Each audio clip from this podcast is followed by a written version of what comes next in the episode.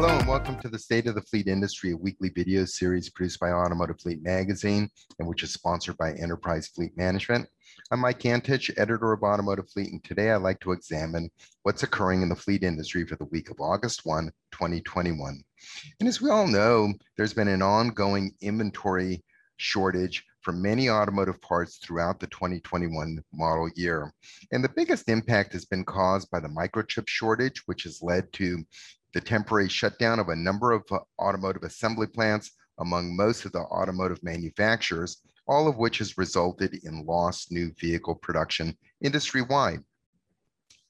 But this automotive parts shortage that we are experiencing today goes beyond just the shortage of microchips. Today, there's a wide cross section of automotive parts that are in short supply that varies by make and model of vehicle and type of part.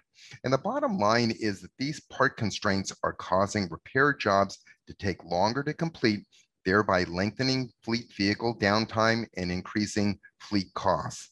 And the situation has gotten worse as many of today's fleet vehicles are being kept in service beyond their scheduled replacement date due to the limited availability of new replacement vehicles.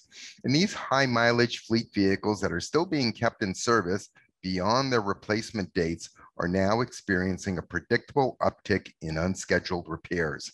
And when this occurs, if the replacement part is not in inventory or in short supply, it impacts the time to complete the repair, which delays getting the fleet vehicle back on the road again to start generating revenue. And this is especially true for fleet vehicles that are also been involved in accidents. Part constraints is a major issue at collision repair shops. And today, on average, it takes 15 to 30 days longer to get parts at a body shop versus the pre-COVID period back in 2019. And these delays typically occur when a replacement component includes microchips within the assembly, which as we all know, are in short supply. And likewise, dealers and maintenance shops are also being impacted by the constrained supplies of automotive parts, often having to wait several weeks for shipments with some parts that are really constrained on back order for as long as two to three months, all of which has resulted in longer repair cycles. And we base this on a measurement from the time when a vehicle comes into a repair facility to when it is repaired and picked up by the vehicle owner. Nowadays, fleet vehicles can set non-productive at service centers for weeks just waiting for an essential part to arrive.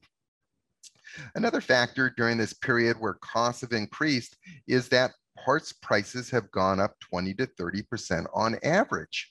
And one of the factors causing part prices to increase has been the higher cost of the commodities used to manufacture them, especially if they're made of high demand commodities such as copper or steel.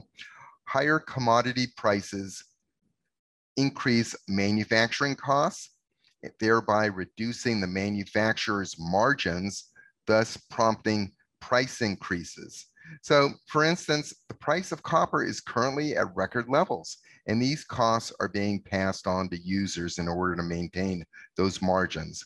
And we've heard the reasons why there's a shortage in the automotive microchip area, but no one seems to have a definitive answer as to why there is a general automotive part shortage.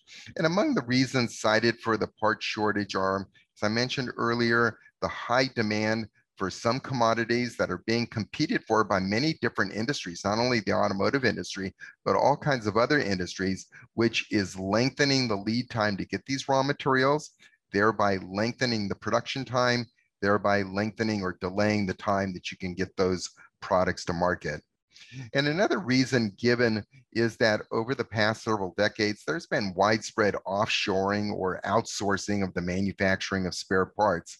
And since the COVID pandemic has been impacting different regions around the world at different times, it's disrupted some supply chains differently.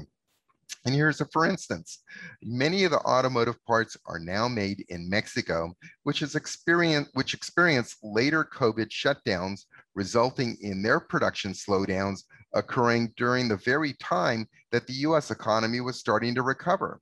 And likewise, a large volume of parts manufacturing has been outsourced to Asia. These automotive parts are typically shipped to the US by container ship.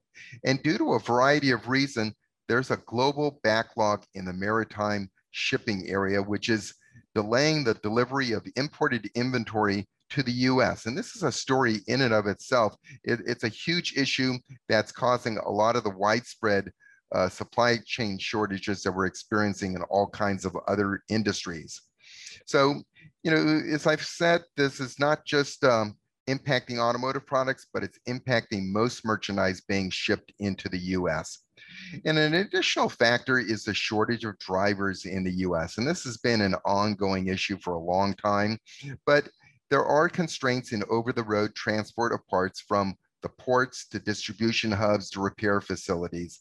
And it seems that every touch point in the manufacturing and distribution of automotive parts, there's some sort of incremental delay. And this is just one of those additional incremental delays.